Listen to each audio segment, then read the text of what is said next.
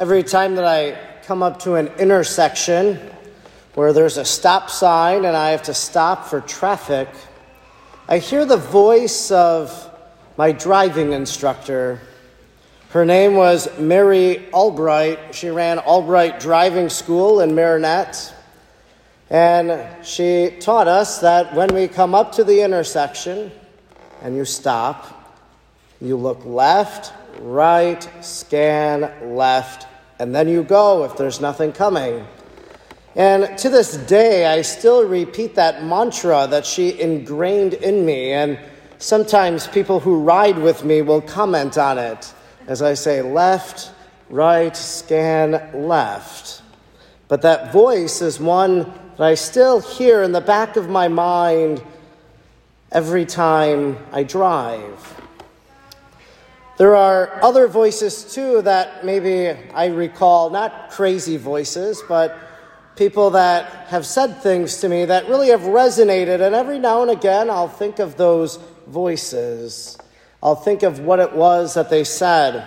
There's one in particular that I even wrote a book about because of the question the person asked.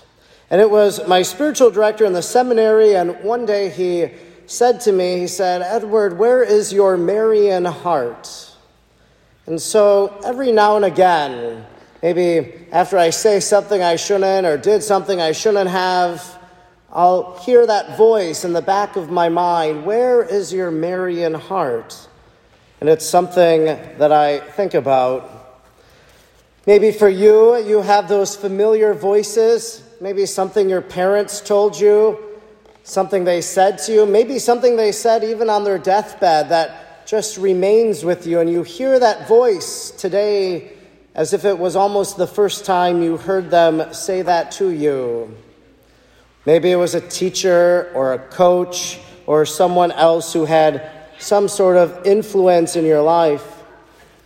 Today, there are lots of voices that vie for our attention that want us to listen to them. There are lots of voices on social media, for example, these influencers who they share different things and they give you their opinions and you listen, and so their voice is being heard, but then you need to evaluate what they're saying and maybe ask yourself, well, is this a voice that I should be listening to? Is what they're saying true? Should I hear them or should I maybe ignore that voice? We have it in the news, the news almost sometimes. The media tells us what to think, in a sense, as we hear their voices coming into our homes through television or radio or podcasts or whatever it might be. These voices influence us, they shape us, and in some ways, they can make us think a certain way or form our opinions. Now, in a spiritual sense, we can even think about some spiritual voices. Now, there's a bad voice, that of the evil one who maybe confronts us and says, Well, it's okay. Whatever this is, it's okay. You can do it. No one really, it doesn't matter. And so we might listen to that voice of the evil one, which then would give us permission to sin. But really, the voice today that we should be listening to is the one in our gospel, that of John the Baptist. And the prophet Isaiah long ago anticipated this voice because the prophet Isaiah said, A voice of one crying out in the desert, prepare the way of the Lord. And so now, as people who hear John the Baptist, and as Matthew points out, that this is the one of whom the prophet Isaiah was speaking.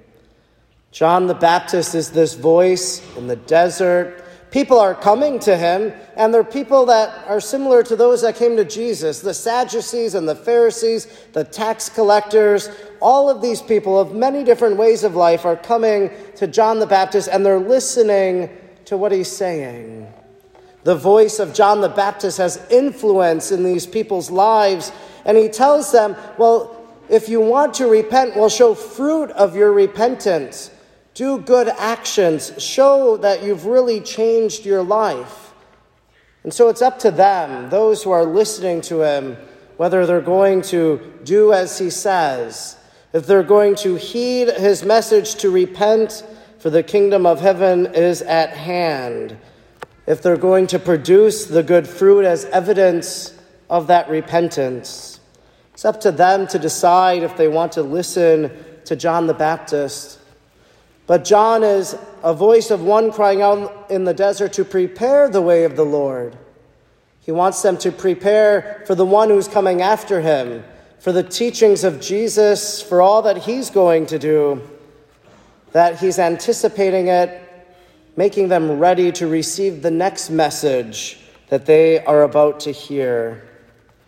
For us, we can maybe consider some of those most important voices in our life. For young people, it's probably the voice of their mom or dad and the wisdom and counsel that the parents offer to the child, and they listen to the voice of their parents, and maybe sometimes they don't listen as much as they should, but they still hear what mom and dad are saying, or it could be again a teacher or a coach. For us, for married people, could be the voice of your husband or wife. You listen to them and you want to help them, you want to do what they say. And so that voice is very important. Maybe, too, for all of us, it's the voice of a religious leader. Maybe the Holy Father, Pope Francis, maybe a different religious leader that their teaching influences you. You listen to their voice, they guide you in how you live your life. Maybe it's an author that you've read, someone highly respected Maybe that's one of the most important voices in your life. But I think that the most important voice we can listen to is the one that John is going to point out to us that voice of Jesus. It's a voice that we might not audibly hear. We might not hear Jesus speak to us with the words that we speak to one another in a very audible fashion. But I believe the Lord speaks to us. That As we come here to this church, as we pray before the Blessed Sacrament, that Jesus speaks to our hearts. That when we bring to Him something in our life that needs direction, that He's going to speak and guide us and lead us in whatever that might be. The most important voice that I think we can listen to is that of the voice of Jesus. And we hear His voice today really, and thanks to Matthew, Mark, Luke, and John, to the four gospel writers who wrote down the words of Jesus as they heard them, as they received them. And so today, nearly 2,000 years later, that voice of Jesus can still teach us, can still guide us, can still help us in our daily life. His is the voice that we should listen to now so that at the end of our life we might hear his voice say to us, Come and inherit the kingdom prepared for you from the foundation of the earth.